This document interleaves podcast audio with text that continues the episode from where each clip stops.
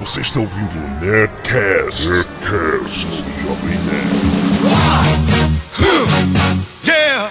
What is it good for? Absolutely nothing. Uh-huh. Landa, landa, landa, nerds! Aquele show todo, Jovem Nerd, eu adoro o cheiro de pão com manteiga pela manhã. Nossa. Aqui é Burrendo e eu adoro o início do Brador aqui. Kevin Sigroto, Eduardo Spor, Cobra Kai Never Die. Aqui é o Tucano e. Bom dia, Vietnã! Olha só, que original. É. Aqui é o Azagal e eu odeio engenheiros do Hawaii. Acho que até eles se odeiam, cara. Vamos reunir essa. Olha só que time maneiro pra gravar mais um Nerdcast histórico muito pedido. Vamos falar sobre a temível guerra do Vietnã, rapaz. Por que temível? Porque foi uma guerra Tem uns pra nada, né, cara. cara? Ah, mas é, foi- deu vários filmes maneiros.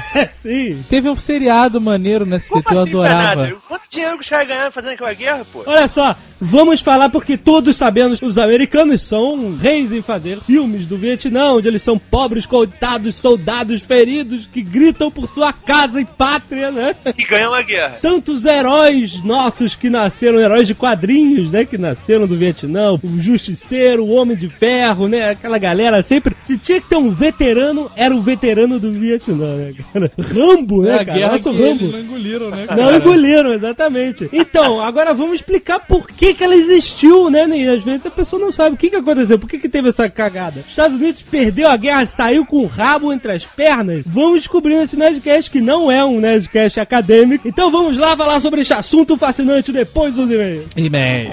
Canelada.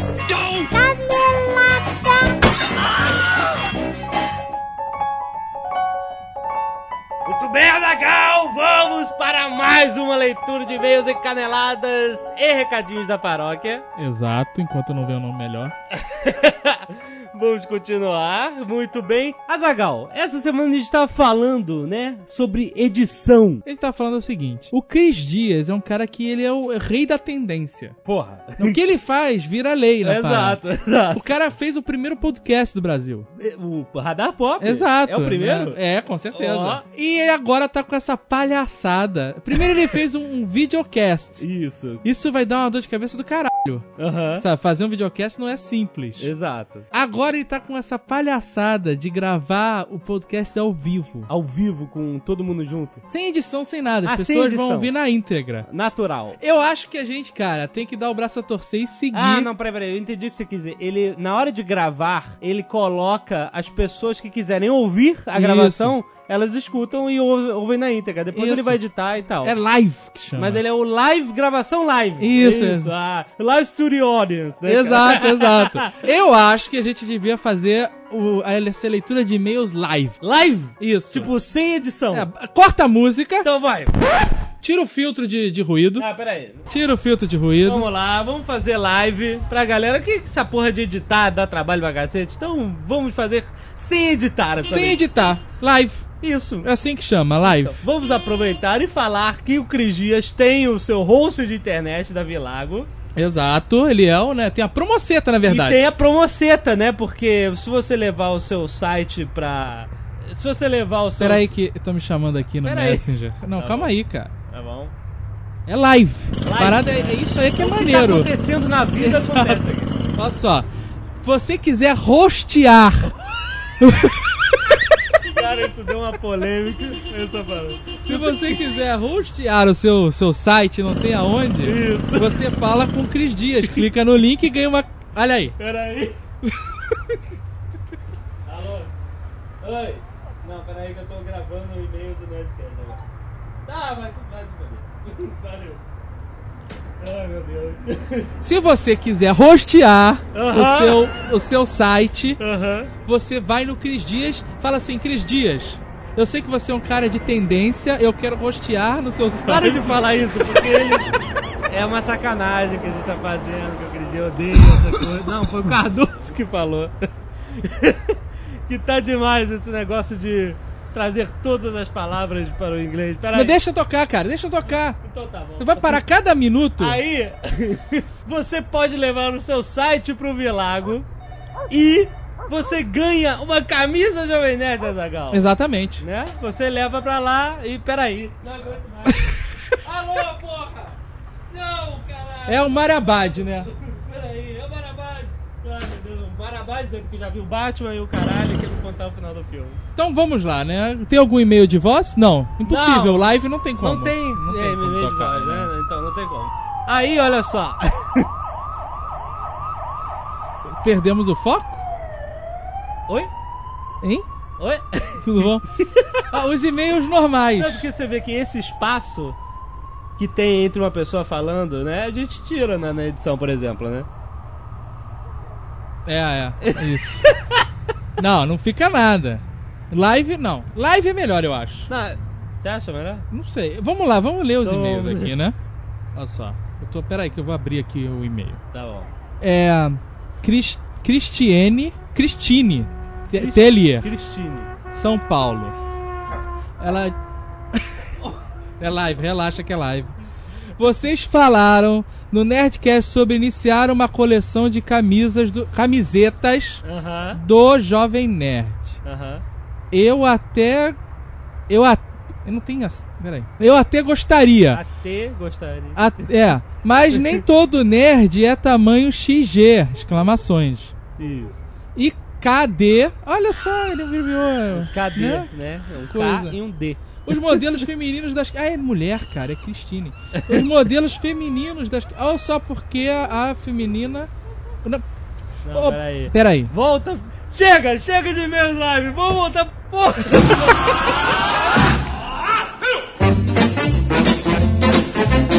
Alberto Daval, 32 anos, publicitário e diretor de arte. Eu estava protelando a compra das minhas camisas Jovem Nerd, mas agora que eu vi que o Alota abandonou o emprego para se dedicar 100% ao Jovem Nerd, acabaram as desculpas. Olha aí, tá vendo? O, o sucesso, né, traz mais sucesso. É um imã. Espero que, sinceramente, dê tudo certo pra vocês. Mais do que isso, acredito. Farei o que puder, como sempre fiz, para espalhar mais ainda tanto o site quanto o Nerdcast. Vou catequizar geral. E quero que saibam que o Leap of Faith, né, o salto de fé, não será só de vocês. Muita gente vai estar aqui para acompanhá-los em qualquer coisa que vocês fizerem. Muito legal. Azagal, lembra que você fez aquele desafio de a pessoa apresentar o Nerdcast para cinco amigos? né? Lembro. Podemos reiterar esse desafio. né? Isso, pra agora 50. Porra! O nerd não tem 50 mil. Só se for no Orkut.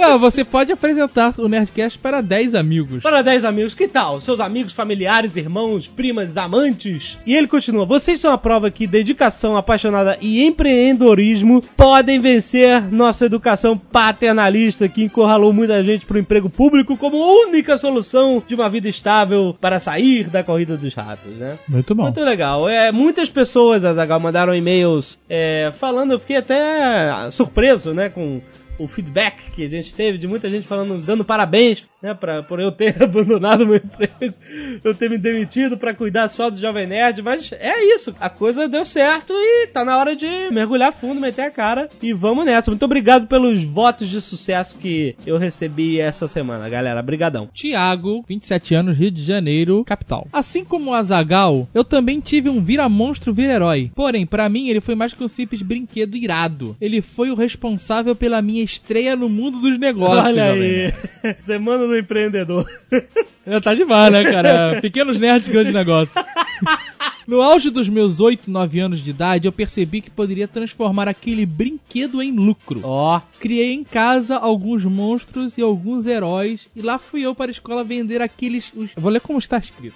Eu vou, eu vou parar de corrigir. Não, ele tá falando que ele levou pra escola de desenho e foi vender. E não é que deu certo, jovem nerd? Olha só. Para vocês terem uma ideia, o sucesso foi tanto que eu comecei a ter que levar sempre um caderninho para anotar os pedidos do pessoal da turma. Caraca. E anotar as combinações de cabeça, tronco e pernas que cada um queria. Eu vendia por um preço que hoje acredito se igualar a 50 centavos cada. Tá bom, Tá, né? né? Um rabisco, 50 centavos tá ótimo, né, cara? O rabisco pré-feito, né? Né, cara? O cara não fez nada, ele só tinha um brinquedo. Ele tinha o brinquedo, Ele tinha oportunidade. a oportunidade. E ele soube aproveitar, É. né? E monetizar a oportunidade. É, a gente fica, faz um desenho aí pra mim, né? Esmolando. Ele não, ele cobrava 50 centavos, um preço justo, eu acho. Claro. Como bom nerd, lógico, tinha um cagaço isso de ser pego em flagrante Olha. pela diretora da escola, Olha aí. comercializando papel no recreio, né, cara? Então eu fazia todas as negociações sempre meio que na surdina. Por algum Olha. tempo eu me senti um traficante de desenho. Só sei que consegui comprar muito lanche com aquele Porra. brinquedo hehe. Tá vendo? Muito bom, muito bom. Só pra não deixar em branco, os nerds malucos mandaram e-mail dizendo que você falou que Stairway to Heaven era a música do Eric Clapton. É. E é Tears in Heaven. Stairway to Heaven Não, não, não. é do Led Zeppelin. Eu não falei isso. Você não falou? Você Não. falou que pro Eric Clapton era uma música. Não, eu falei que por Eclipse era uma música. A escada para o céu. Não falei qual era a música. Tá bom. Ele não pode gostar de Stairway to Heaven? Tá bom. Simplesmente gostar. Pro Eric Clapton, pro Bozo. é Exato, música. a mesma Entendi. coisa. Pra mim, por exemplo. Entendi o seu raciocínio, tá certo. Mafalda, do Mona Lisa de Pijamas. Olha só, Pijamas. Que Ela é engraçada porque o nome dela não é Mafalda, né? Não, ela escolheu. Ela escolheu. Isso é o que é o pior. Né? É, assim, é estranho. Mas. Falou assim, Não. Mafalda. É, né? Coitada, né? Tem pais que, né? Criam inimigos em casa. Mas é, é engraçado porque quando ela manda e-mail, ela bota é, Mafalda e depois bota o nome dela. Ela não tá muito feliz com Mafalda. Eu acho que. é. Só queria contar uma história que ocorreu aqui no Mona Lisa de Pijamas. Isso, onde a senhora Jovem Nerd e a portuguesa participaram no podcast delas. Exato. Sim, o Jurandir já foi lá também, aquele filho da puta. Agora ele é padrinho delas. É? É o que eu ando lendo por aí, né? Como vocês devem ter visto, eu sou padrinho do Cris Dias. É? Como vocês devem ter visto, o Estado de São Paulo publicou uma matéria de capa no caderno de informática sobre podcasts, citando o Mona Lisa, o Jovem Nerd, o Tele Podcast, o Rapaduras e muitos outros. Publicaram minha foto dela na capa, tanto na versão impressa quanto no site. O curioso foi o seguinte, diz ela. A gente estava esperando que essa publicação fosse aumentar nosso número de visitas em umas 50 mil. Ó. Afinal, é o Estadão. Pô, Puta merda. final. Não é mega... Estadão, você bota ão, né? Que a parada é foda. Exatamente, não é só o Estado, Não, é o Estadão. O Estadão, exato. Só que tivemos míseras 40 visitas a partir do site Olha deles. aí. Nós acabamos gerando mais visitas para o site deles, deles, deles, do que eles para nós. Agora veja, olha isso, Jovem Nerd, presta Ah. atenção. Ah. O Cardoso já tinha falado isso. Quando vocês anunciaram o Mona Lisa no Nerdcast, nosso site bombou tanto de acessos que tivemos que configurar às pressas um outro servidor para dar conta do download dos podcasts. Olha só, Zagal. tu viu a enxurrada. Aí entra a pergunta. A mesma pergunta que o Cardoso respondeu já. Ah. Qual mídia funciona de verdade? Atenção, marqueteiros e publicitários e mídias por aí. Qual mídia funciona de verdade? O Jovem Nerd ou jornalecos tradicionais que usam tio para se autoafirmar? Você que quer anunciar algo vinculado à internet, saiba que existe a mídia correta para tal e o Jovem Nerd está em primeiro lugar. Olha isso, cara. Bonito, bonito. Ai, quase um ditador nerd. Se fosse ao vivo, não tinha eco, não tinha Não porra tinha, nenhuma. porra, tá vendo? Vantagens da edição, cara. Puta que pariu. Ai, ai, que trabalho.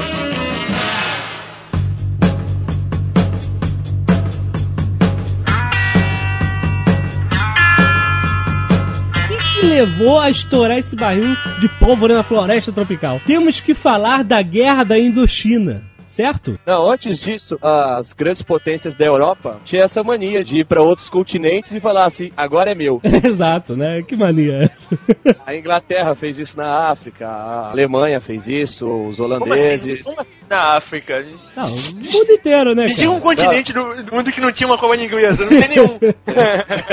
Verdade. É, Verdade. aliás, só, já que a gente tá voltando no tempo, só pra relembrar que essa questão do imperialismo rem- remonta ao século XIX, né? É lógico, é Isso, lógico. exatamente. O imperialismo se espalhou pela Ásia, África, ilhas no meio do Pacífico, em tudo que é lugar. E essa parte chamada Indochina, que compreende ali o, o Laos, Camboja, Vietnã, Vietnã, Laos e Camboja. É o Sudeste Asiático. Pedaço da Tailândia também, não é? Tailândia, Miâmia, né? É, É Birmânia, é, naquela época. Agora é Mia- Tinha- Mianmar. Tinha coisa. também. Pô, esse aí eu não conheço, não. Esse aí é você que é o rei da Oceania que deve. Ai, meu Deus. Essa parte ficou pros franceses, amigos do Azagal, né? Tanto que a gente até comentou no Nerdcast do Japão que a França começou a tomar um couro, né? Depois que o Japão invadiu ali a parte da Indochina, não foi? O Japão invadiu aquele, aquele lado todo do mundo da Ásia e deu cor em todo mundo que tava ali, ingleses, franceses e companhia. Franceses só perdem, né, cara? Impressionante. Né? Cara, não fala isso. O, Na- Napoleão, bom. os caras dominaram a Europa inteira. Ah, mas depois disso, né, cara, é bandeira branca direto.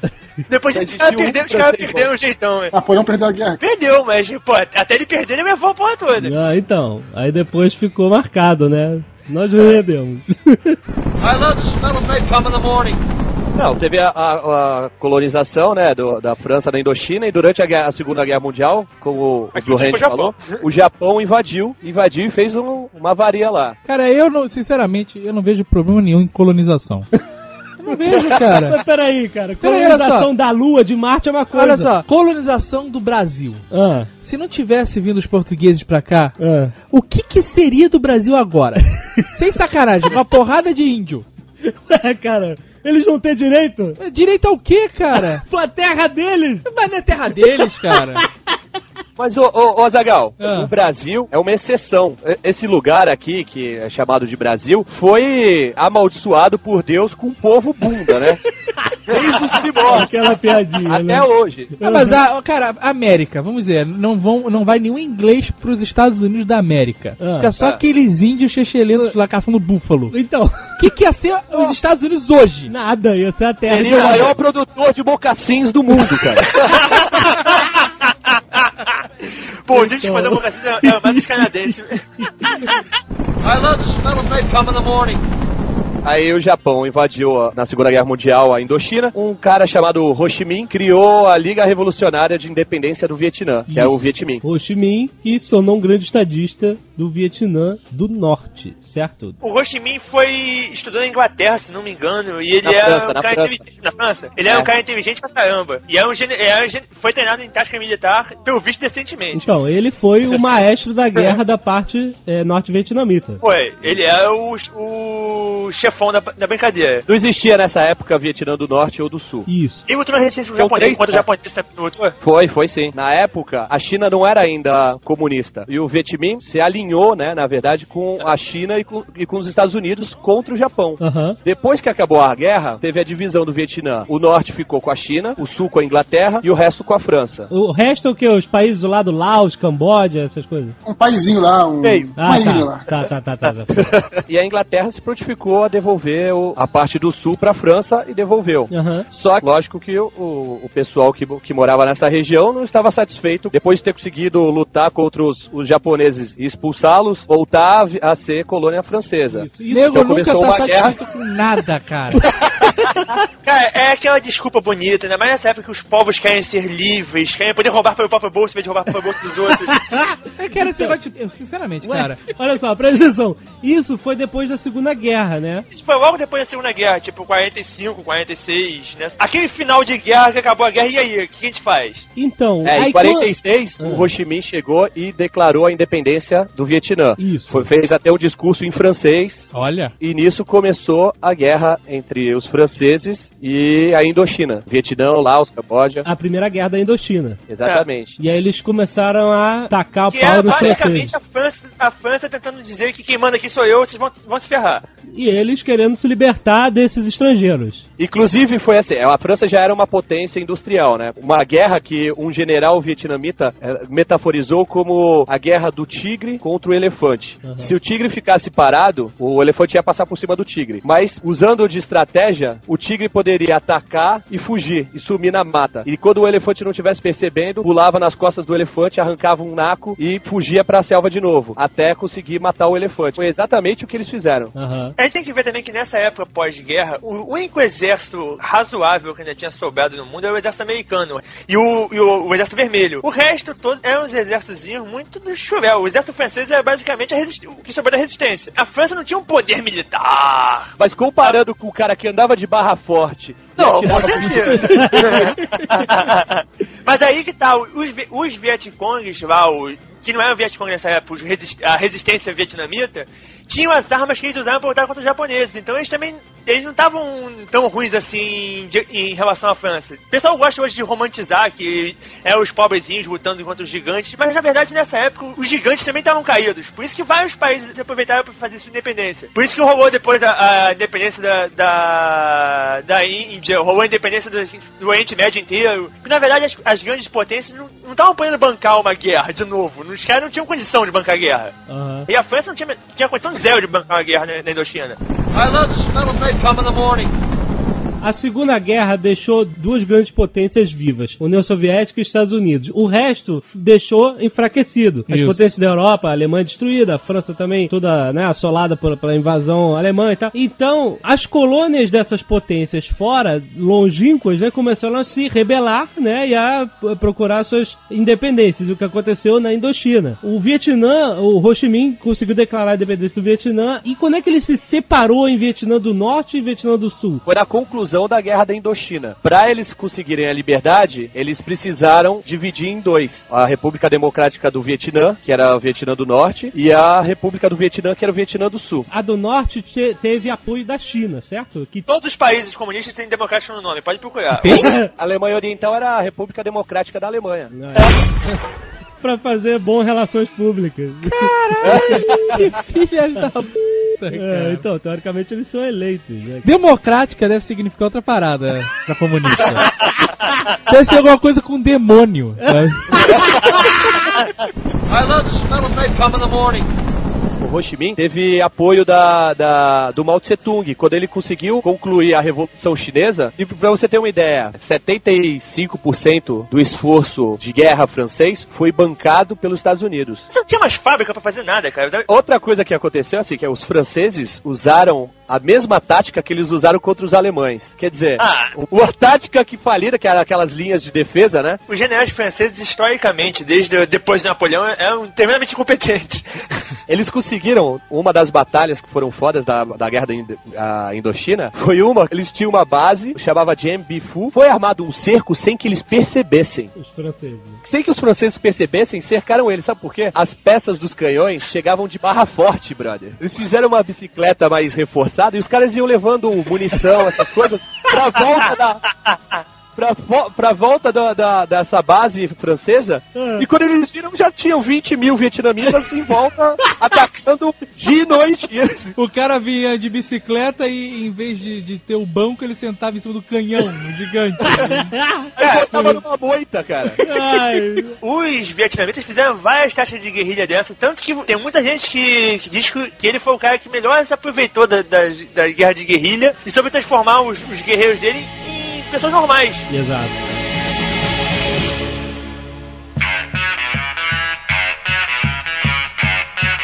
Estamos chegando na década de 60 e temos já uma situação um barrilzinho de pólvora aí configurado. O que que é? Estados Unidos e União Soviética, grandes potências, comunismo, grande medo do Ocidente, dos Estados Unidos, né? Cada lado vai configurando o- as suas peças nesse tabuleiro que foi a Guerra Fria. A Guerra Fria é um negócio simples de explicar, né, cara? É como se dois adultos não se gostassem e eles botassem as crianças pra brigar. Muito bom.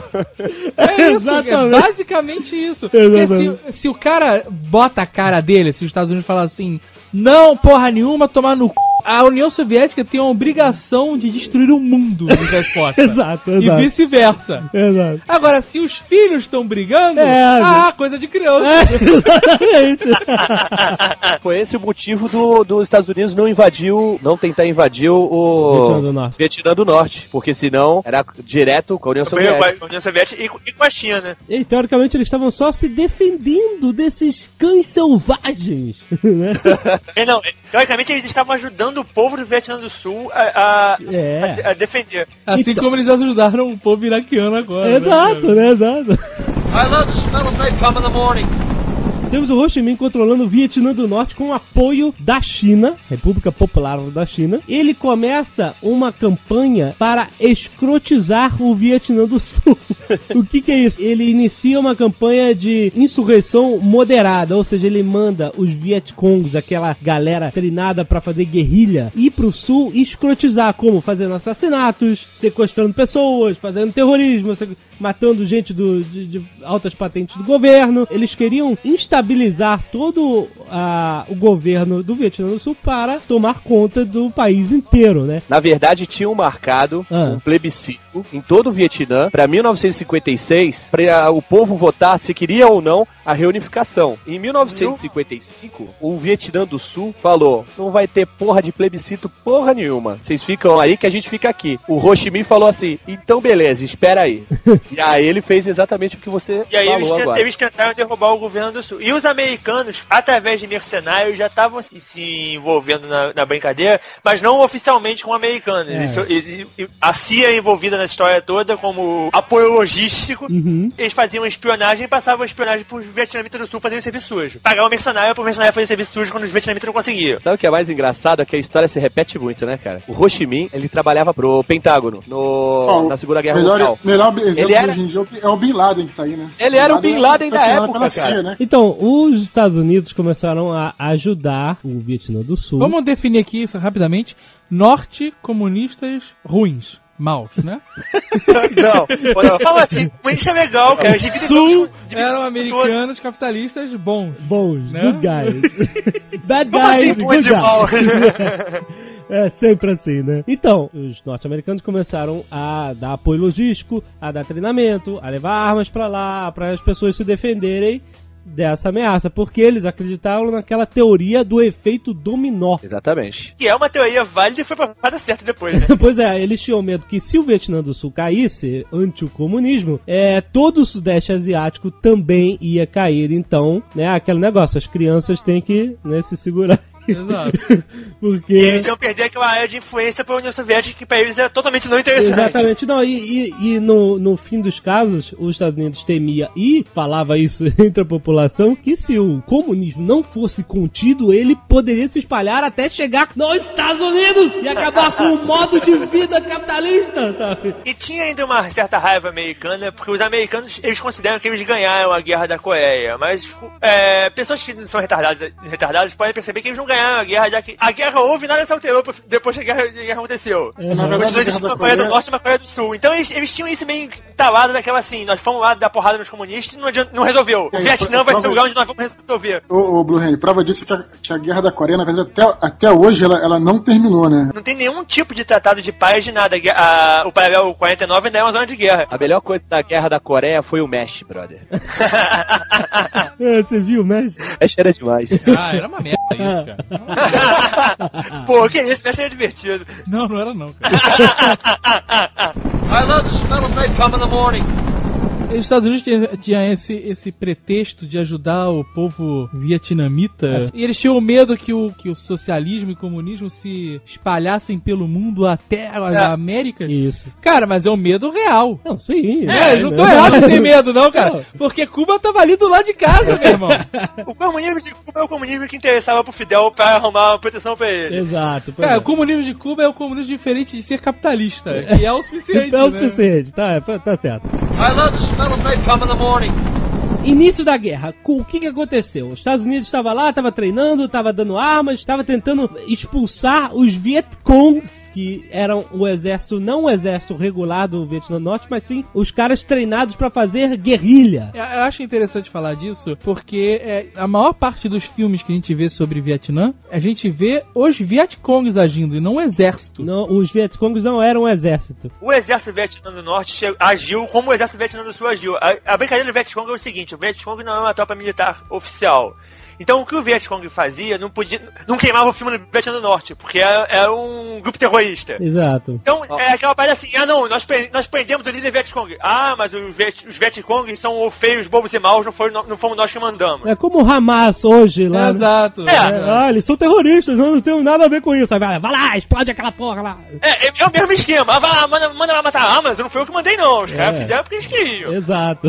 Então, os Vietcongs agiam dessa forma. Então, eles estavam escrotizando ali o Os Estados Unidos dando aquela ajuda. Mas, mas, existiu em 1964 um pretexto para os Estados Unidos de fato entrar na guerra, que foi o ataque ao navio USS Maddox. Cara, esses pretextos são tudo uma palhaçada. A gente sabe que nenhum deles aconteceu nunca. Não, mas olha só, em 2005 eles liberaram os arquivos secretos e descobriu-se que não teve ataque nenhum ao USS Maddox, que foi só um pretexto documentado pra eles caírem É, dentro. isso é whatever, cara. Ah, chamou minha mãe de gorda, entrei na guerra. pois é, pois é. Existia um relatório da CIA, que é o relatório mais certo da história, que a CIA aconselhava o presidente americano a não enviar tropas e permanecer na mesma estratégia de, de pagar mercenários pra fazer, pra fazer o serviço sujo deles. Pois é. É, na, na verdade, eles tinham mandado os boinas verdes pra fazer só treinamento, né? Exato. É, e, e o Bonner Verde fazia um treinamento dos vietnamitas do sul sem entrar em combate. Quem entrava em combate pelos, pelos americanos era mercenário pago. É tipo a Blackwater faz no, no Iraque hoje em dia. Exato. Que a Blackwater é aquela parada, não, foi os caras que fizeram e já tava assim que não cheguei. Tava É. aquela guerra de já tava assim que não cheguei. O Vietcong do lado e os americanos do outro. E se o cara matar uma família inteira, ele é demitido, né, cara? É, não, pô, foi o cara, foi o mercenário maldito que fez da empresa horrorosa, não tem nada a ver com isso. Exato. não, os, os americanos jamais fizeram isso. A CIA tinha mandado esse relatório falando, não, não mude a estratégia, que a estratégia é boa. Mas o presidente americano resolveu ignorar o aviso da CIA. Não, e teoricamente, quando os, os Marines chegaram lá, eles chegaram para defender as bases americanas dos ataques dos Vietcongs. Porque ali a, a situação tava saindo meio de controle, porque o, o presidente do Vietnã do Sul era extremamente corrupto e o povo tava totalmente. A opinião pública do Vietnã do Sul tava contra ele. E teve aquele lance dos monges budistas que botaram fogo em si mesmo, que, pô, aparece no Fantástico direto, os caras botando fogo.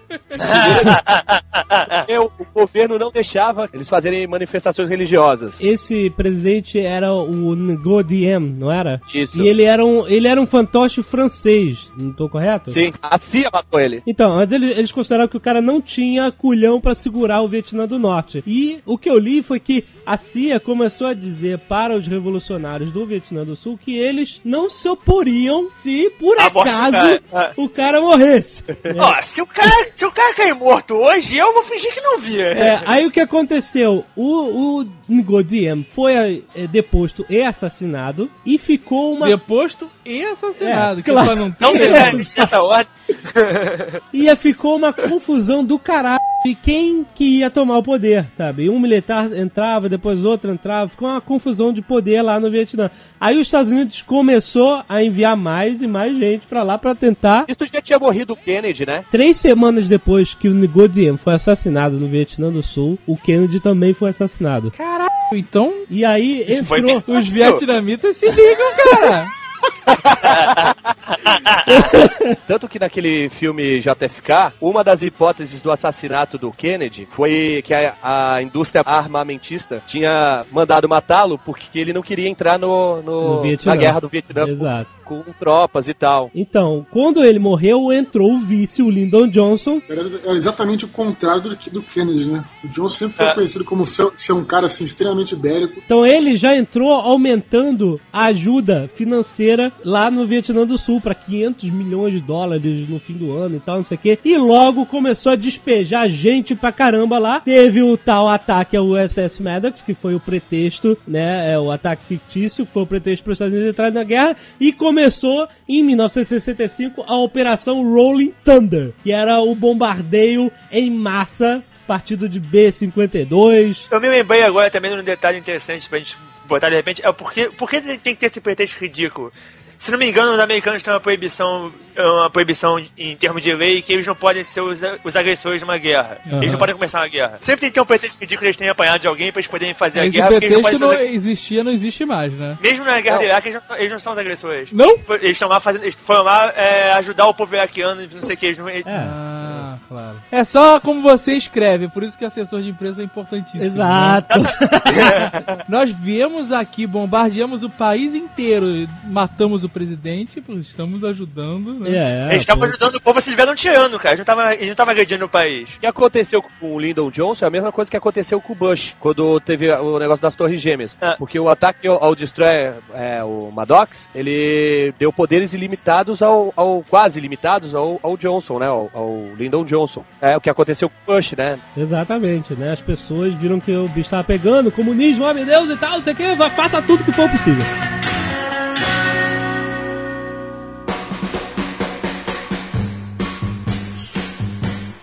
A guerra do Vietnã foi comandada pelo generalíssimo Westmoreland, que era a mais alta instância militar nos Estados Unidos. E, como o Tucano falou, os Estados Unidos não queria cutucar a onça com a vara muito curta. Então, teoricamente, essa guerra não foi uma guerra, não foi que nem o dia D na Segunda Guerra, que era a marcha para Berlim, conquistar territórios, avançar a linha. Não foi uma guerra assim, foi uma guerra de contenção. Os americanos não queriam chamar o- nem o exército vermelho, nem o exército chinês para entrarem pro outro lado na guerra também. O medo que eles tinham é, ah, os americanos embarcam lá com 100 mil homens. Aí os soviéticos resolvem botar o, botar o exército vermelho lá e parou de ser briga de criança, passou a ser briga de gente grande e o bicho tá pegando. Então, como o Vietnã do Sul tava lá sendo escrotizado pelos Vietcongs, aquela guerrilha terrorista maldita, eles falaram assim: então vamos fazer o seguinte, vamos ficar aqui, vamos defender o país até ele se estabilizar e vamos matar esses malditos terroristas. Ah, Tem alguma coisa parecida acontecendo hoje em dia, né? Por incrível que pareça. Já vi esse filme? Pois é, é impressionante como a história se repete. Então, não existia estratégia de avançar a linha. Eles não queriam invadir o Vietnã, não. Então, a maior estratégia da guerra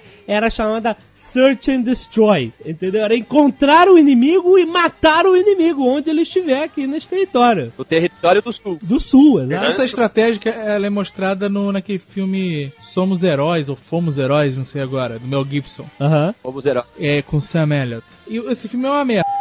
Mas mostra bem isso. E mostra bem no início da guerra, quando não era o ex-presidiário e, né, cara? Cara, elite. faxineiro que lutava. Era o exército mesmo, né? Regular. Era elite. E aí eles pegam a cavalaria aérea, invadem uma posição pra, né, matar e destruir e tomam um pé na bunda do caralho. Se fodem bonito, de verde e amarelo. E foi o que aconteceu a guerra inteira. Essa, essa estratégia deles de entrar, matar e sair, e todo mundo rindo, todo mundo charuto no final, não funcionou em momento algum. É os americanos já- nessa época já tinham um problema que, que segue eles desde, até hoje em dia.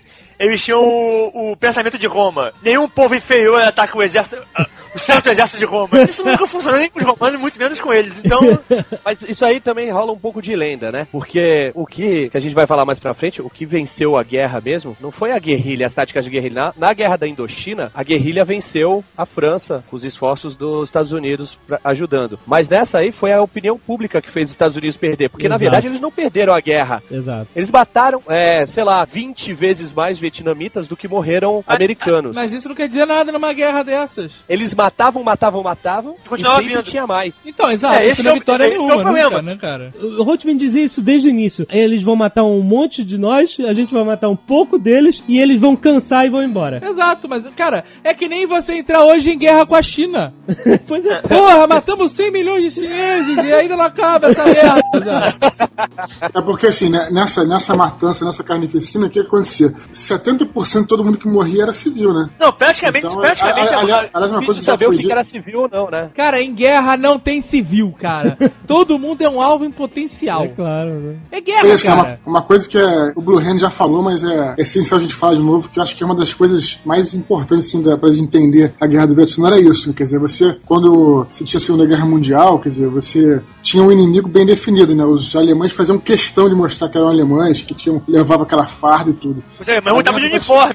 Na guerra do Vietnã era- não tinha nada disso, cara. Você tava andando na rua, tem um filme, eu acho que é no Apocalipse Now, né, que mostra isso, né? O cara está no meio de uma, numa, tá numa base americana, chega uma garota, né, caminhando assim, uma velha, sei lá, aí joga uma, um- uma sacola dentro da, do helicóptero e tem uma bomba, sabe? Explode tudo. Todos os, fi- to- todos os filmes, cara, de Vietnã mostram isso com muita clareza, assim, né? A cena 4 de julho também mostra um- no início um ataque a uma vila, né, que eles começam a de- detonar todo mundo e quando vem abre a porta que só tem criança, mulher, sabe, bebê. Aí nego começa a ficar maluco, fala, pô, comecei a matei bebê, matei criança. E aí começa a ficar, aí começa aquela lou- loucura, né? É porque eles não sabiam quem era o inimigo. To- todos eram inimigo potencial. E, é e esse tipo de guerra é uma guerra.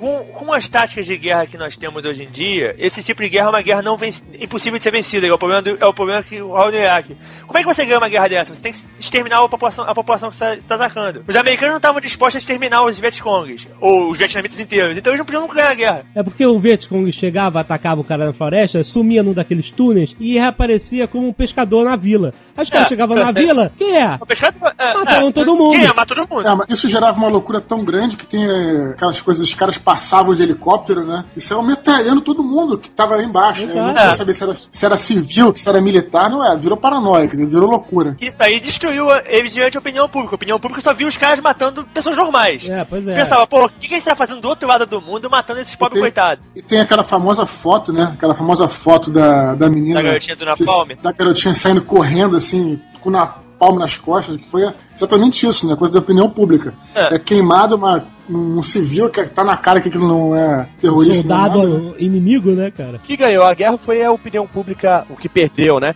A guerra foi a opinião pública americana, vendo coisas assim como também o massacre de Milai. Mas o- a guerra já, já é uma guerra impossível de ser ganha nessa base, porque o único jeito de você ganhar essa guerra seria se os americanos estivessem dispostos a matar todo mundo. Que eles obviamente não estavam dispostos a arcar, arcar com, com- com esse peso. Então eles não, ele- não era uma guerra passível de ser, de ser vencida. Então, justamente, o que que acontecia? Os Estados Unidos estava lá tentando segurar as, as pontas num, num território amigo, não estava invadindo território inimigo. O inimigo estava misturado à população geral. Como é que os Estados Unidos poderia medir a vitória se ele não está conquistando terras? O, o general Westmoreland criou a razão body count, que a gente fala. Que o que, que eles faziam? Entravam em contato com o inimigo, Que não é a banda do, do Ice-T. Eles entravam em contato, entravam, tinha um tiroteio do cacete, aí o que, que eles faziam? Começavam a contar os mortos do lado americano e do lado vietnamita. Eles iam trazendo lá os, os Vietcongs e iam empilhando e contando. E aí eles falavam, quem? Morreram 300 vietnamitas, morreram 80 americanos. Yeah, ganhamos, sabe? Era assim que eles Só que, é, podiam- só que e aí ganhou, mas os caras que estão lutando lá não viam vitória nenhuma, só viam que tinham morrido 80 deles. Ah, pois é, não, exato. Então a moral dos caras ia lá, ia lá no chão. depois de muito tempo, começou a se duvidar dessa forma de, de se medir o sucesso da guerra. Primeiro, É. porque não acabava. Eles é apareciam do exagero. nada, sabe? E segundo, os próprios vietnamitas escondiam os corpos nos nas redes de túneis, que os americanos só foram descobrir lá pra 1967. Então É. eles não sabiam que eles tinham lá, contava 300, só que morreram 800, só que os caras conseguiram esconder 400 pessoas. Então eles não sabiam exatamente tudo que estava acontecendo. Sabe o que eu fico imaginando? É. O momento que, que a galera, a chefia do- do- do- dos Estados Unidos pensou assim: fudeu, não tem como ganhar essa merda. Algum momento alguém percebeu isso. Percebeu. E aí ficou aquele negócio: como é que a gente sai dessa? Aí, ó, escolhendo aquela saída linda que nós, nós conhecemos. Você tá certo, mas só que eles já sabiam antes de começar a guerra, porque quando teve a, a guerra da Indochina, os Estados Unidos pensou em entrar na guerra diretamente. Só que eles pensaram assim, bom, entra, não entra, entra, não entra. Eles falaram, foda-se a França, essa guerra tá perdida. É. Então eles sabiam como é que era, sabiam que aquela guerra não podia ser ganha e mesmo assim arriscaram e tentaram, né? Vou gastar alguns bilhões aqui. É, Então foi uma tremenda de uma pilha errada. É, é, é interessante pros americanos entrarem numa guerra naquele momento. Primeiro, pra eles demonstrarem o poder dele, pra eles verem o tipo de influência que os russos teriam no, outro- no outro país e o poderio russo que eles iam, que eles iam pegar. E era um jogo de xadrez. Os caras, os peões que estavam lá morrendo, azar.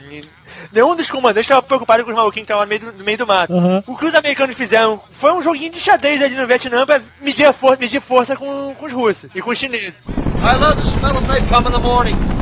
Ofensiva Tet, ou ofensiva do Tet, depende de onde você está.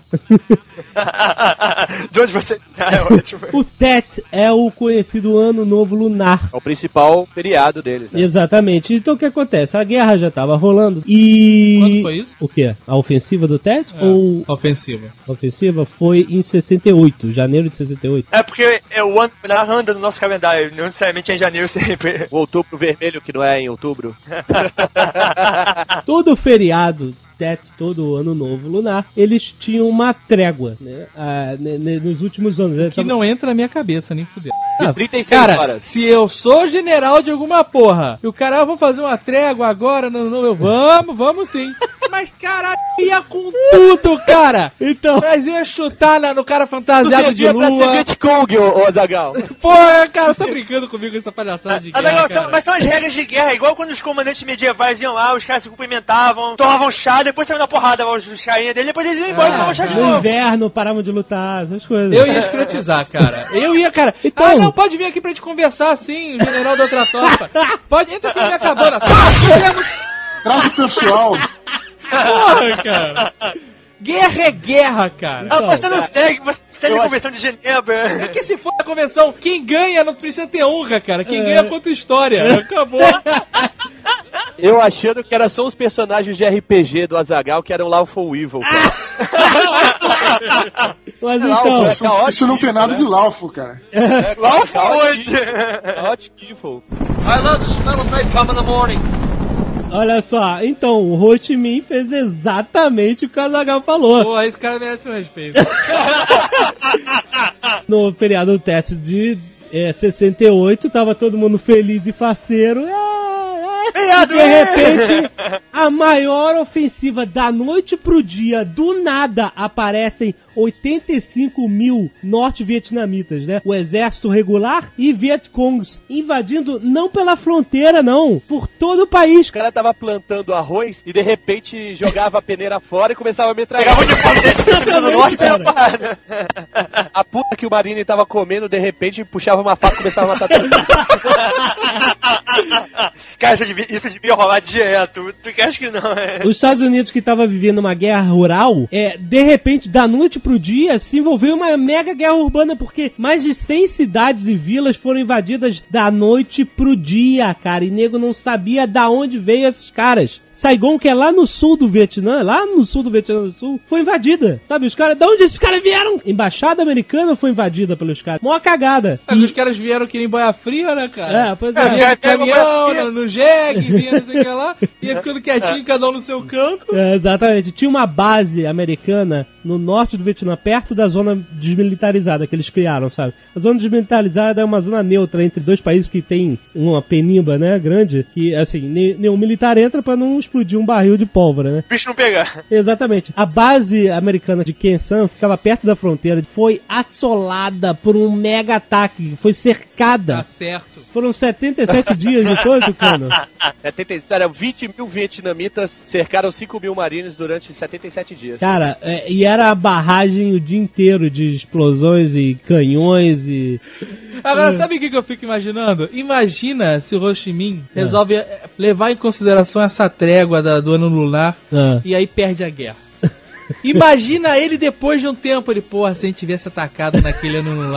É, exato. O que, que será que teria acontecido? Porra, cara. Exatamente. Então o que aconteceu? Foi, né, foi uma parte muito sangrenta da guerra, mas os Estados Unidos acabou conseguindo é, rechaçar a invasão, né? É, na verdade, do ponto de vista militar, foi um fracasso, né? Exato. Eles não conseguiram fazer porra nenhuma. Exatamente. Só que Só fizeram tumulto, né, cara? É, é, foi o caos. Botaram, botaram terror. Mas, mas tem que levar em consideração também que nessa época existia um pensamento no Partido Comunista que a, a Comunista Nacional fazia, que a- uma das ideias deles era causar o tumulto dentro do país, porque a própria população do país ia se levantar contra seus governantes e se unir É. à Internacional Socialista. Exato. Então, Eles fazer acharam o isso, tumulto eles si que ia é, é o objetivo dos caras. Exatamente. Na verdade, Eles acharam, que, esse- eles esse- acharam que eles fazendo isso, o povo ia ficar do lado deles. Ah, O, o povo esse, ia, se- esse, ia se revoltar e ia, ia derrubar o governo. esse é o objetivo Aí do eu- terrorismo, né, cara? Todo, todo, É. todo terrorismo se baseia nisso, quer dizer, é incitar terror na população civil pra gerar uma, uma, uma, uma reação da opinião pública, né? Isso é o terrorismo. É, mas não deu Mas certo porque o pessoal do Vietnã do Sul tava feliz, porque ele fica, falava, Liboque, Liboque, Nike, Nike. tá, tem um cheio de dólares americanos. Mas é exatamente, exatamente isso que você lá. falou mesmo, Tucano. Quer dizer, os caras já eram extremamente oportunistas, estavam lá só mamando na teta dos Estados Unidos, né, cara? Essa que era, essa que era a visão dos caras do Vietnã do Sul. Mas assim, é importante falar do sistema de, de guerrilha, né, dos Vietcongs. Que era. o a principal arma dele eram os túneis, né, cara? Isso. Que os americanos não faziam ideia que existiam, só foram descobrir lá pro final. Ele é lá em 68 que eles foram descobrir a rede de túneis que eles tinham tudo, eles tinham um hospital lá embaixo, tinham um Não, e era de uma engenharia, uma parada era muito foda. Tipo, a cozinha do túnel, do, desse túnel, não tinha uma chaminé em cima, sabe? Aham. Pra ficar lá Não, com a chaminé saía e soltava no meio do mato lá longe pra não, Não, fazer. e eram várias chaminés pequenas, então a fumaça ela saía quase imperceptível, Quase imperceptível. e bem distante da entrada de onde era a sede. Aham. Tinha quartel-general, tinha tudo. Cara, era Tinha. sinistro. Mas, Eles eram umas topeiras. mas é, é o, problema, o problema americano é o que eu tinha falado do complexo de Roma. Eles achavam que, o- que eles estavam lutando contra aqueles bárbaros idiotas comedores de arroz que jamais seriam capazes de, de atacar os. Então eles não, eles não sabiam dos túneis, não é nem tanto por não saber, eles não acreditavam que os caras pudessem ter alguma coisa daquele tipo. É, Tão sofisticada, né? Assim, é, né? pra eles É. o túnel é o rato que se escondia no túnel. E outra coisa, pega um, um vietnamita. Já viu algum vietnamita gordo, cara? não, cara. É só arroz. A comida deles é saudável, cara. Hoje o dia inteiro. E aí pega os marines lá, os soldados, comendo hambúrguer o dia inteiro, brother. Os caras não davam no bonequinho. Mas peraí, peraí, o soldado entrar no buraco atrás do vietnamita, o Vietcong é uma estupidez inacreditável. Não, eles. Viu o buraco, explode aquela merda toda, caralho. Vai entrar pra quê? Mas os, os caras chegaram a aumentar em alguns. Eles tinham uma tropa, uma tropa específica, que era de pessoas menores, né? E É. era uma tropa de anõezinhos. Tinha, tinha. Era uma tropa especializada americana, que era pra justamente entrar e É tal. aí. E os americanos, por outro lado, tiveram um grande, grande estabelecimento tecnológico nessa guerra, que foi o uso total do helicóptero, né, cara? Que Exato. estava É, na essa, foi, essa foi a guerra do helicóptero. Aquele famoso helicóptero, o, o Huey, né? Que ficou É. marcado. É o helicóptero e M16, né? São as marcas registradas. Huey M16, doutor. O que, que eles faziam? Como eles não tinham que conquistar território, eles iam naquela manada, né? Entre aspas. A famosa cavalaria aérea, A né? cavalaria aérea. Pousavam numa clareira, eles chegavam, matavam lá os Vietcongs, subiam nos helicópteros e pum, iam embora pra base. A ordem era assim: primeiro vinha um avião, despejava na palme, abria uma clareira e aí vinham os helicópteros. Exato, exato. Eles tentavam fazer uma blitzkrieg, mas eles se esqueciam que eles não eram alemães, né?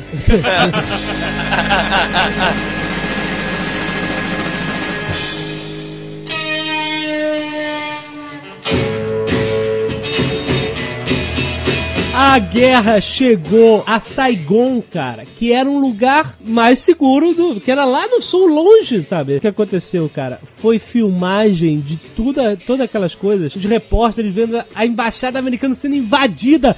Tudo isso foi para os Estados Unidos e explodiu a cabeça da opinião pública. É porque o nego tava achando que tava tudo ótimo. Né? Assim, a, a ocupação da, da embaixada americana durou só seis horas, mas só o fato dos caras terem chegado lá era. Caralho, como assim? O que a gente tá fazendo, né? A propaganda americana nos Estados Unidos era: estamos ganhando a guerra. Exatamente. Quando- Teoricamente, a embaixada, a embaixada é o ponto final, né? É o objetivo final de um exército inimigo, né? levando em conta que está lutando em outro país, né? Era o Se fosse no seu, comando, no seu- se fosse no seu país, é capital do país. Chega na capital, ganhou a guerra. Exato. País estrangeiro chegou na, chegou na embaixada, ganhou a guerra. Essa, então, quer dizer, e aí? E aí o que aconteceu? Também teve a filmagem que ficou muito famosa, que foi assim, um absurdo lá nos Estados Unidos, que aparece um soldado americano dando um tiro na cabeça de um suspeito de ser o Vietcong, um, um alguém que foi capturado lá. E essa filmagem chegou na opinião pública, né? Então. Essa foi a primeira guerra que foi transmitida pela imprensa, né? Aham. Tinham cinegrafistas da imprensa que iam nas operações militares. E as fitas eram editadas, mas,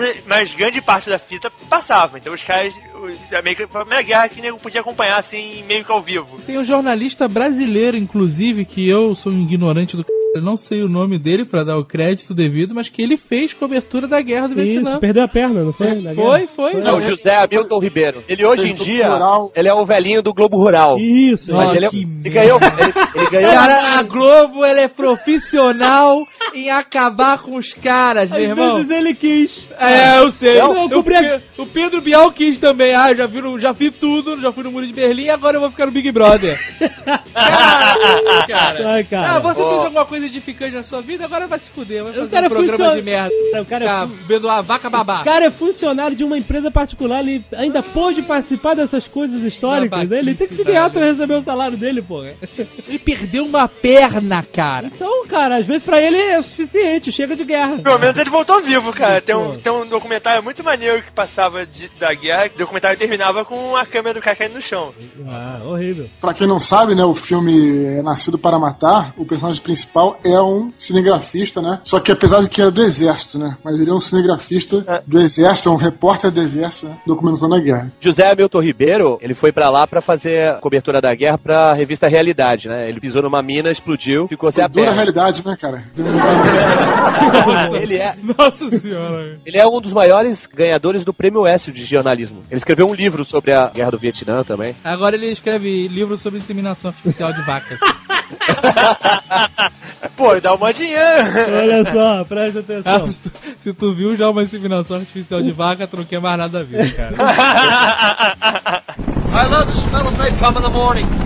O que, que aconteceu depois disso, né? Os Estados Unidos decidiu cortar o mal pela raiz. Da onde vieram tantos malucos? Da onde vieram tantos suprimentos por tantos anos? Sabe, a gente tem uma base na fronteira. Da onde esses caras brotam? Eles descobriram a trilha Ho Chi Minh. Era uma ciclovia, na verdade. o Vietnã é um país tipo uma tripinha, né? Ele é uma cobrinha, né? Ele, ele faz assim. Então o que acontece? Paralelo à fronteira do Vietnã do Sul, e descia uma trilha por dentro do- de Laos e por dentro de Camboja. E essa trilha ia serpenteando paralela à fronteira e ela despejava soldados Vietcong, suprimentos, armas, munições por todo o país. E essa trilha era toda encoberta por túneis, por árvores e tal, não sei o que. Tanto que os Estados Unidos começou. É no, meio, é no meio da floresta, né? O país inteiro é uma floresta gigante, precisando do- dos, dos centros principais, e a, a trilha é no meio da floresta. Então, os aviões americanos começaram a soltar spray desfolhadores pra, sabe, destruir as folhas das árvores. E, e destruir seus soldados todos também, né? A gente laranja. Isso, exato. O câncer só mata depois, na hora senão Não, é- não. Na, na época, quando, tipo, na hora, não acontecia nada com os soldados. Jogavam o agente laranja, borrifavam, as folhas caíam, pegavam nos soldados e os soldados falavam assim: ah, que beleza. Tinha vários agentes além do laranja. Parece que o agente laranja causava queimadura. Mas não é nada, não é nada assim bizarro. Queimadura gigante de cair a pele do cara, não, mas Era ardido. é, eles já achavam pesado. Pelo que eu já li dessa parada, é porque ele, ele é um sintético do hormônio vegetal do crescimento, então ele faz a árvore envelhecer. Olha só. A árvore com síndrome de Matusalém. É, é mais ou menos por aí, ele vai envelhecendo as árvores e por isso as folhas caem. I love the smell of napalm in the morning.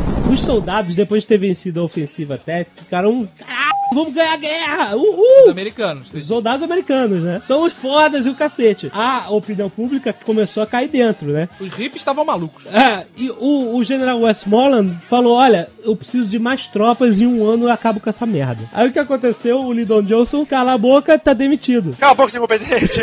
Ele tirou o, o Westmoreland da jogada e colocou o general Abrams. Qual o nome do cara? Westmoreland. Que nome, né? Perfeito. E ele colocou o General Abrams no lugar. Aquele tanque M1 Abrams. Do É, tanque. General Abrams. Ele acaba com a estratégia de Search and Destroy. Ele fala, olha, isso não vai dar certo. É uma merda, não, não adianta, os caras nascem do nada. E mandou evacuar a famigerada base de Kesan, que apanhou tanto que os caras morreram pra defender. O cara, olha, vai embora, Larga essa pega essa merda. Quem se fudeu lá deve ter ficado feliz pra caralho. Pois é. Isso é exatamente o que é discutido no filme Rambo, no livro e no filme. Porque o soldado morreu pra se fuder pra defender a base. Aí o cara falou assim: meu amigo, volta pra casa que os hippies estão malucos. Hambúrguer Hill, se não me engano. É uma montanha estratégica. Os- Os americanos se fuderam. Hambúrguer Rio? É o, o apelido que eles deram. pô. Ah, bom, O pô. Hambúrguer Hill, vou- eles se fuderam muito pra conquistar o Hambúrguer Hill. Mo- morreu muita gente. E aí, quando conquistaram, botaram a bandeira lá, ele falou assim: ok, gente, vambora. Sabe, saiam daí que nossa estratégia não Era, é. sei lá, uma questão de, de honra pra eles, porque não era estratégico. Exato. Não era um ponto fundamental pra guerra. Exato. E meses depois, os Vietcongs retomaram a montanha sem, tirar um, sem disparar um tiro, porque não tinha mais ninguém Tinha lá. ninguém, né? Exato. Tiraram a bandeira, botaram a dele, É, né? só, só isso que aconteceu. Então, isso é, um- isso é uma das coisas que deixaram as pessoas malucas. E aí o que acontece? O soldado ficava puto porque eles achavam que o Lyndon Johnson tava se Cagando acovardando. E a opinião pública, quando ele chegava nos Estados Unidos, chamava eles de matadores de criança, porque via aquelas imagens, viam os, os massacres. E aí que é a história do Rambo enlouquecer, porque o cara morreu pra. né, se fudeu pra. É, assim, na, na visão do militar, é, É. uma parada maluca. É né, louca de louca. Porque, assim, olha a visão da guerra. Não, não, quem- não necessariamente do, do militar, né, legal, mas do soldado, né, cara? Não, o sim. general tá tudo bem. Mas olha só, do soldado. o- na visão do soldado, ele tá lá se fudendo, né? Exato. Aí volta pra casa, não tem emprego, volta maluco de, de, né, veterano de guerra, É. e com o nego jogando merda na cara dele o tempo inteiro. Exato. Na visão de quem tá nos Estados Unidos, volta uma porrada de assassino, viciado em maconha, heroína e a casa do caralho, sabe? Maconha eles não deixavam muito. É porque acalmava demais, né? I love the smell of napalm in the morning. Em 69, o Lyndon Johnson jogou uma bomba, mas não de verdade. Ele falou que não iria concorrer nem aceitar a nomeação para o segundo mandato. Isso é até um discurso famoso de Tava presidente. né? peidando na farofa. E aí ele falou, olha, vou sair, e aí o que aconteceu? Fica, fica aí pra quem quiser Porque- subir. exatamente. É porque esses já tinham falado pra ele, olha, não dá pra ganhar essa guerra. Exato, sai! Fudeu. Tá fudido, Como é que a né? gente vai sair dessa? Exatamente. Vocês eu não sei. Eu vou sair pela porta da direita.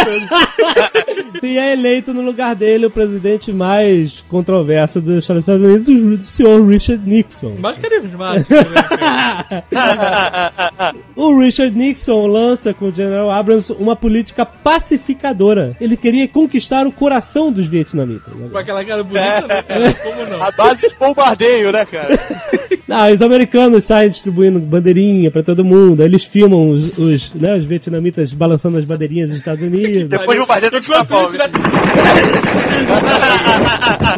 E aí, quer dizer, os protestos anti-guerra são muito fortes, de- principalmente depois daquele massacre da vila de Milai, né? Que eles mataram todo mundo, as mulheres, crianças, velhos, né? Que foi um absurdo. Tem guerrilheiro Vietcong na, naquela vila. Chegaram lá, abriram tudo, não acharam ninguém. Falaram assim, porra, então são vocês os, os guerrilheiros. É. Ajoelha todo mundo, 300. Plá, zica Todos o eram. Vietcongs, cara. Foi tudo filmado, fotografado e vazou, né? E aí começou a programa de retirada, né? Primeiro, já o Nixon tira 25 mil tropas de uma vez do Vietnã e manda os americanos segurarem as fronteiras do Camboja. Cara, devia ser uma, uma, uma tensão inacreditável nessa época, né, cara? Quem vai e quem fica. Quem vai, quem fica. E quem fica se fudia porque tinha menos pessoas, menos Exato, suprimentos, exato. menos tudo. E tinha que se fuder muito mais, porque eles começaram a invadir o Camboja e o Nixon falou que eles só iam entrar até, sei lá, 90 milhas dentro do Camboja. E os Vietcongs iam começando a recuar. Uhum. E aí ficava aquela. Oficialmente eles não podiam, eles não estavam nunca invadindo o Camboja, estavam só perseguindo os Vietcongs. Exato, é, exato, né? Pra tentar acabar com a trilha. Ah. E esses caras começam a se fuder porque tá todo mundo indo embora.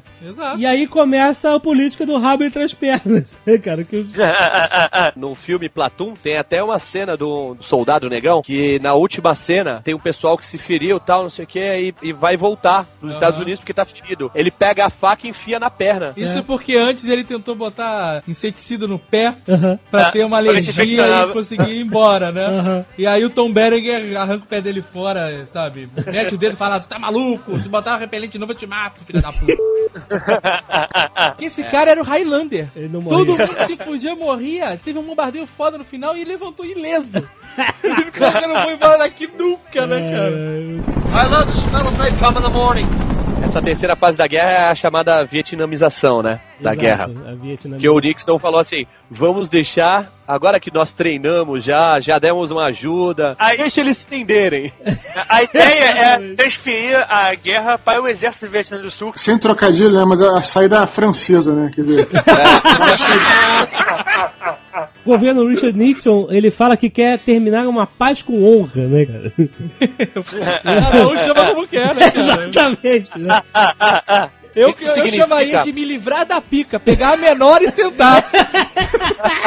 Exatamente. A parada é o seguinte: os Estados Unidos, desde a guerra da secessão, eles fazem que o, o Blue Hand falou, que era o estilo Império Romano. Nós somos fodas, temos dinheiro pra cacete, temos armas melhores e a gente enfrenta todo mundo na força mesmo, no confronto direto. E eles perceberam, eles já tinham começado a perceber isso na guerra da Coreia e acabaram de perceber isso no Vietnã, que não era o tipo de guerra que melhor pra eles. Ah. E aí eles começaram a investir em tecnologia e começaram a fazer a guerra do jeito que eles fazem hoje em dia. O que, que o Nixon fez? Tirou a galera de lá e mandou aumentar a carga de bombardeios. Aham. E aí praticamente destruiu Hanoi. nessa época, inclusive, chegou a ser cogitado o uso de armas atômicas. Não sei se vocês sabem. Né? É mesmo? É, armas atômicas de pequena. Tactical, Nuke. mas Tactical pequena capacidade pra. Mas aí, né, na- cara, é pra que. É isso aí é assinar né, o, o certificado de merdeiro, né? Não, pois é. Não... A criação do Tactical Nuke pressupõe que seria uma, é, é uma atômica tática para destruir um exército localizado. O problema é que tem ninguém. atômica no nome. Esse problema, depois que faz o é. depois que faz o cogumelo, o bicho fica meio feio. então Exatamente, ninguém cara. tem pés de O, fazer. o estrago da bomba atômica é muito maior na opinião pública internacional Porque o- hoje porque o- do é. No, no dano físico mesmo que ela causa. Não, e um Tactical Nuke desses, nessa época, é como essa bomba de Full Air Explosion que o nego mostrou agora no Iraque. Que faz cogumelo também. Que é uma bomba de. Ela vaporiza gasolina e, e taca fogo no vapor. Faz uma explosão absurda e faz um cogumelo maneiro. Só que não é bomba atômica, né? Então não tem, aquela, não tem aquela, aquela parada de ser uma bomba nuclear. Não, pois é, exatamente. Faz um cogumelo maneiro, é demais. Faz um cogumelo maneiro, faz.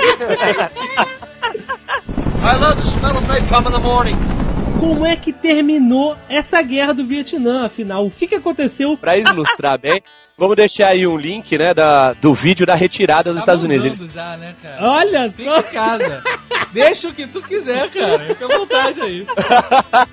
Não, mas aí tá certo, fala aí. Tem um vídeo no YouTube que é a galera fugindo, o último dia em Saigon. Foi daí que saiu aquela música, né, cara? Fugindo não. Tantas palavras, meias palavras.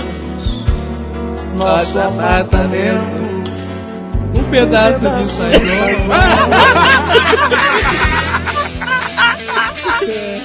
Aquele helicóptero Chinook que parece um Boeing, né? Tem duas hélices, sacou? Sim, Aham. sim. É. É irado. Giga.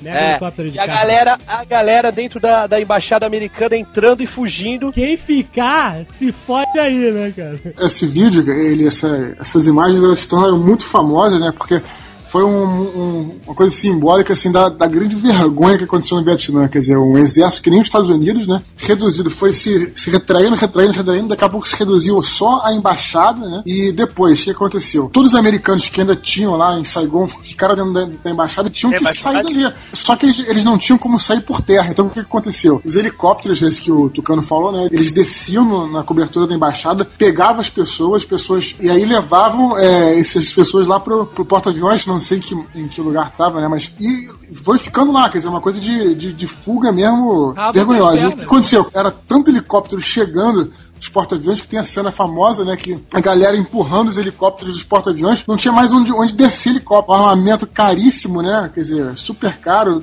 totalmente jogado fora pra, pra que a galera se mandasse dali, né? É porque não dava tempo de descer, de descer as rampas do, do, do porta-aviões pra, pra guardar os helicópteros bem embaixo. Então eles empurravam na água. Então os caras jogavam na, os caras jogavam na água, porque não dava, se eles fossem descer a rampa, eles interrompiam todo, todo o pouso pra poder fazer isso. Não, valia a pena. É muito sinistro, né, cara? Então tem aí no link do YouTube, veja isso. I love the smell of napalm in the morning.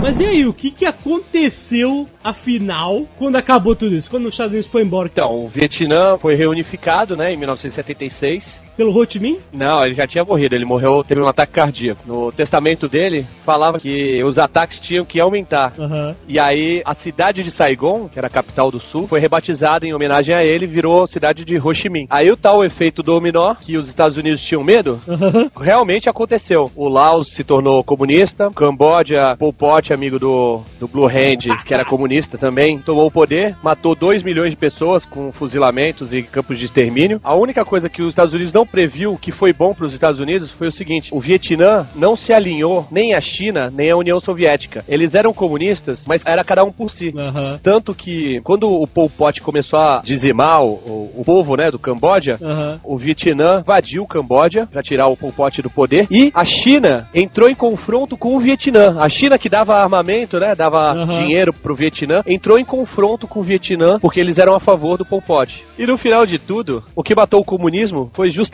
deixar o comunismo se fuder sozinho, né? pois é, exatamente. O, o ser humano é capitalista por natureza.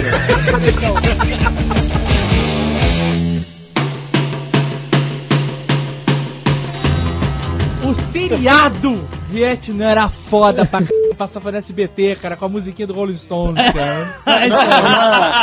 Estamos tocando Era agora. acho que é combate no Vietnã, né? Ah, é Combate alguma no coisa no Vietnã, cara. Não, é. Alguma coisa no Vietnã é ótimo. Era viciado nesse maneiro. seriado, cara. Era Eu muito também. foda. E termina todo mundo morrendo, né, cara? Olha, que nem minhas brincadeiras de dia. Sobra só o sargento e olha lá, né? Porra. O sargento sempre sobra, né? a gente sobra. Mas Mas esse seriado era muito legal, mostrava bem o dia a dia da, da tropa, assim. Muito foda. É diferente do Mesh. Não era galhofa, né, cara? Era, era sério, morria, tudo, morria os caras direto, sabe? Caraca. Mostrava as armadilhas, os túneis. Uma armadilha que era um buraco com várias estacas. assim. Aham. Tu vinha andando e pum, pé no buraco. Ah, fudeu, eram as estaquinhas de bambu. Isso, Cortavam exato. tudo, cara. Se eu não me engano, eles pegavam assim, cada episódio eles pegavam, pegavam um aspecto da guerra, né?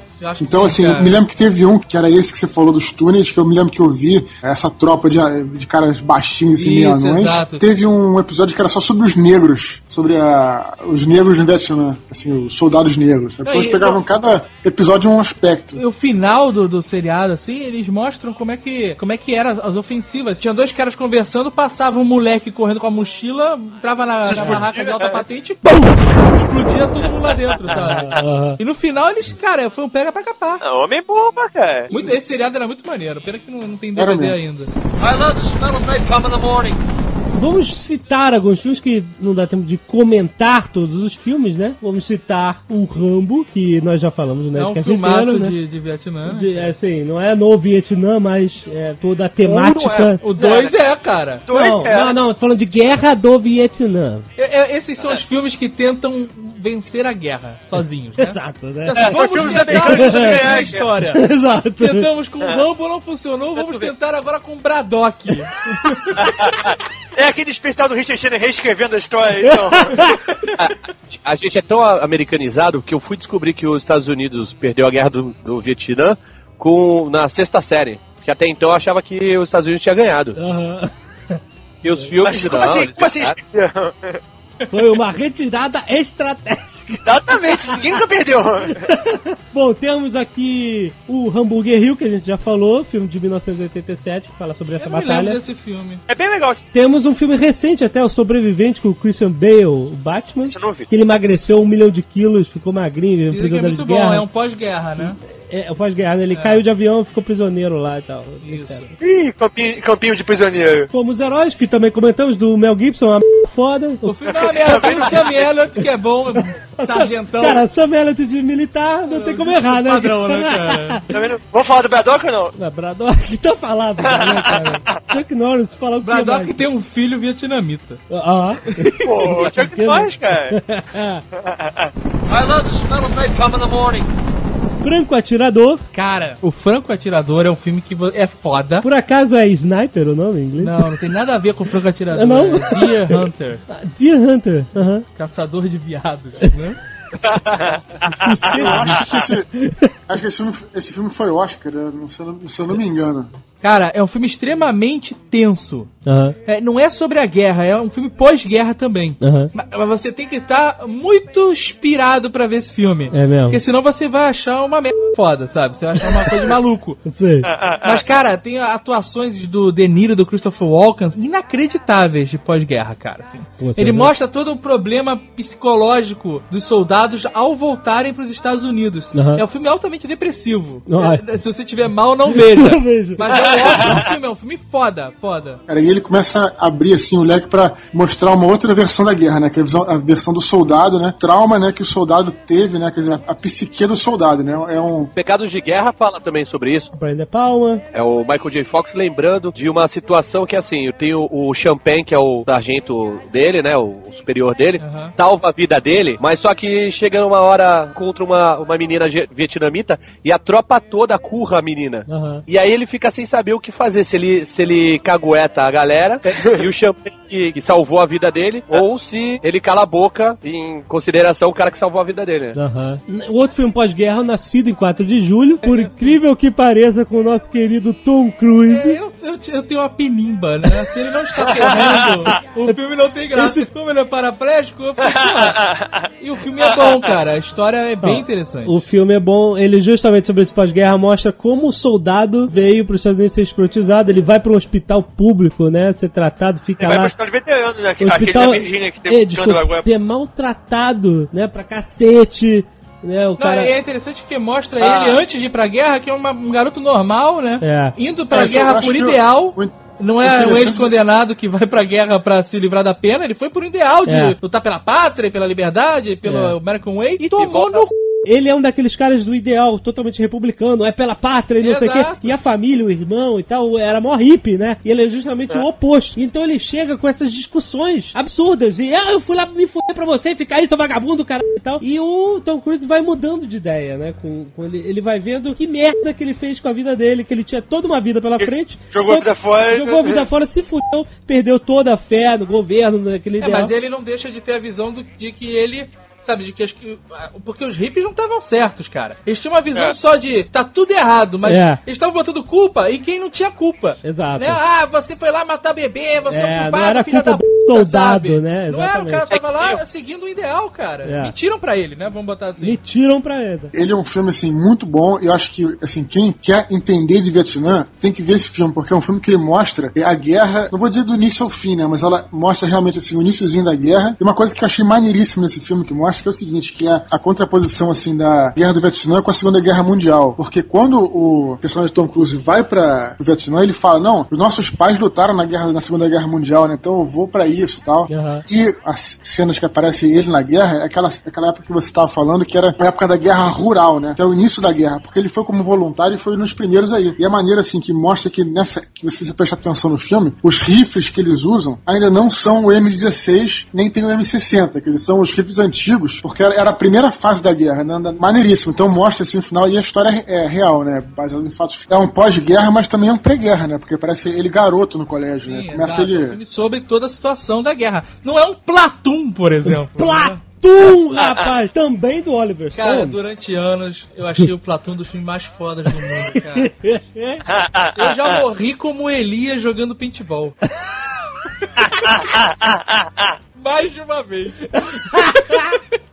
Cara, eu digo pra você, essa cena, assim, o Platum é um dos filmes que tem os dois sargentos mais fodas do mundo, né, em termos de filme. Aham. Tem o Tom Berenger, que é o sargento mais motherfucker do mundo, Uhum. e tem o William Defoe, que faz o, o Elias. Porra, William Defoe. Cara, e quando o Elias morre no filme, eu fiquei mal. mal, cara. Eu fiquei mal assim, cara. Me senti o Charlie Chin. ah, sensacional. O Johnny Depp aparece no Platum, sabia? Faz Não. uma puta no. Sério? Sério? Porra, É, Aparece sensacional. relance. Carregando uma menininha. Olha só. I love the smell of napalm in the morning. Bom dia, Vietnã! Nosso meu querido Robin Williams, acredito que fez um filmão de Não, Vietnã. não, não, eu não achei. Ah, não, assim, não filmaço, Cara, cara. é Robin Williams na guerra. Falando rápido, gritando. É, É, ele sempre faz o mesmo É personagem. um bom não filme, é um não, bom não. filme de... É. é diferente, cara. Eu acho ele um cara muito escroto, mas o filme é legal. Ele tem, do, do- Eu ele não tem gosto dois, de dois tipos de personagem, o Robin Williams. Tem o personagem cômico e o personagem dramático, assim. Então é sempre só esses dois. assim. Tá, ele é um radialista que vai, né, levantar o moral, né, tra- trabalhar na rádio americana para os soldados americanos no Vietnã. Por isso, bom dia, Vietnã. Cara, se eu fosse soldado e estivesse naquela merda toda, aquele filho da p gritando, era que nem botar você pra ficar gritando lambda, lambda, lambda, e eu tomando Viet Cong jogando arroz na minha cabeça, cara. Vai tomar no Não é verdade. O, o Jovem Nerd podi- poderia ser um radialista do, do Vietnã, cara. dia. Se a gente tiver uma guerra em vista, eu vou, vou botar ele na, na, I love the smell of napalm in the morning. Nascido para Matar, Stanley Kubrick, Ah, Full 1987. Metal Jacket. Jackson. Então, Metal Jacket. esse filme é um dos que, que o título em português é mais maneiro ou faz mais sentido do que Full Metal Jacket. É, é a munição do, do M16. Isso, exato. É a uma munição jaquetada É em português. Revesti, isso, revestida, né? Uhum. Caraca, imagina se a tradução fosse jaquetado. Por isso que o cara não tinha muito o que fazer, ele tinha que inventar outro Ó. nome. Munição jaquetada. Munição jaquetada. De metal, né, cara? Cê, peraí, a gente tá falando do filme e não tá falando do principal. Porra. Foda-se o nome, cara. Porra. Tem o Sargento Beresma da Foca, cara. Ah, o cara que faz o meio call no, no History, é, tem razão. O Lee Ermey é, que faz o Sargento Hartman, repete o papel dele no, no que era milico, filho da puta, motherfucker, né? Ele foi, ele foi militar, ele foi fuzileiro, se não me engano, foi marinha. Então, ele diz que o, ele foi contratado com um costume militar, parece que era a história, e alguém decidiu fazer uma, uma, uma fita teste com ele, e ele ficou xingando 15 minutos sem parar e sem se repetir. O problema, eu não gosto muito desse cara, Ah. porque o Sr. K, ele é um cara que quando ele gosta de uma coisa, ele vai ao limite do suportável. Ah. Então, cara, ele fica tocando pra você as falas do cara. repetidas vezes o dia inteiro. E o celular dele tem esses barulhos, sabe? E tu liga pro senhor, Caia. Where in hell are you from anyway, Private? Sir, Texas, sir! Holy dog shit! Texas only steers and queers come from Texas, Private Cowboy. And you don't much look like a steer to me, so that kind of narrows it down.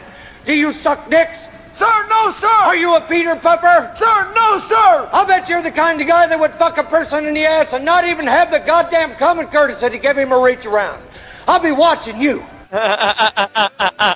O Nascido para Matar é, porra, é do Kubrick e o Kubrick é gênio, né? Isso não precisa nem falar, né? Uhum. Então ele transforma um filme numa uma grande, uma obra de arte assim primorosa e faz do filme uma metáfora pra guerra, né? I love the smell of napalm in the morning. Temos vários outros filmes de Vietnã, mas vamos usar o tempo para falar de um que não pode deixar de ser. Calma, não vamos esquecer de Apocalipse Now. Francis cara. Ford Coppola, 1979. É um filme foda. É um filme Mas, cabeça, mas cerebral. você tem que estar fora do seu estado normal de consciência. É, exato. Você tem que fazer uso de álcool, É ovo maltine, qualquer porra que te tire do teu estado normal. É, é denso, é denso. Porque, p... que pariu, cara. E eles lançaram o, o Apocalipse Now Reduct, que tinha mais 50 A minutos. gente vem com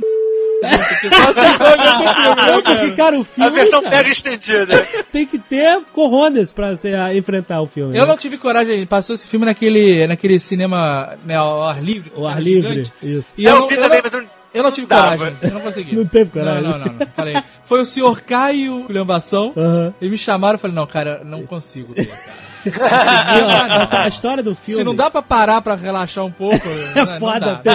Pegar mais 50 minutos, porra. Eu não sei, o Martin Sheen ficou louco depois desse filme. Ficou sabe, louco? né? Eu não sabia. Ele ficou um tempão perturbado. Perturbado? Malombrando não, direto. Não, cara, Aquilo é a cabeça do malombrando, cara. Pra ele tava em casa. A história do filme é que o Martin Sheen, o pai do Charlie Sheen, né? do E do Emílio Esteves, o que aconteceu? Que aconteceu ali, né, cara?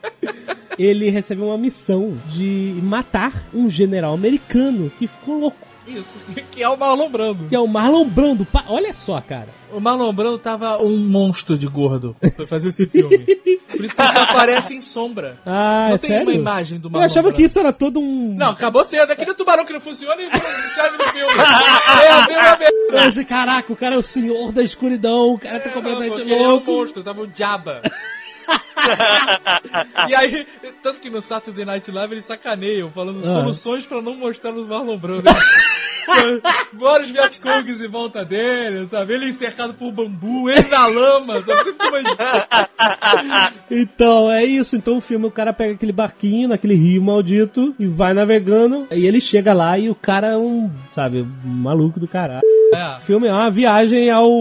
Ele é meio dividido em, em duas partes, né? Assim, no início do filme é uma parada mais guerra, assim, né? Mais ação. Aham. E depois, quando ele começa a jornada pelo Rio Aham. e até encontrar o Marlon Brando, o filme se torna um filme assim, meio místico, né? Meio, meio, meio O cara denso, tá indo assim, no uma coisa inferno, meio. né, meio... cara? Fala com o diabo, Exato. né, cara? exato. É isso. Sabe quem é que falsificou documento pra, pra trabalhar nesse filme? Ah, Lawrence Fishburne. não. É verdade, é verdade. Ele era menor de idade, fin- fingiu que era maior. Tá de É verdade, sacanagem. Eu não lembro. Caralho. Esse filme é todo cheio de maluquice. Você sabe que o Coppola, ele estourou qualquer orçamento possível e imaginável. Sério. Sabe, ele, ele fez cenas de explodir a parada toda e depois ter reconstruído de novo porque esqueceu de filmar o Marlon Brando cagando, sabe? É uma loucura foda. Meu Deus, cara. Esse filme dá um Nerd Gacha Parte só pra falar das filmagens. cara. É verdade. Mas esses filmes, cara, Platum, Apocalipse Now, Nascido em 4 de Julho, são filmes essenciais pra quem gosta desse tema. Então, o Vietnã. Que gosta de Vietnã quer conhecer mais, pode começar, né, alugando. Eu acho melhor eles comprarem no link do seu Olha aí, porque não. Caraca, essa foi profissional. Nada, todo este Nerdcast feito para este momento. Compre Pô, tem que bater palmas.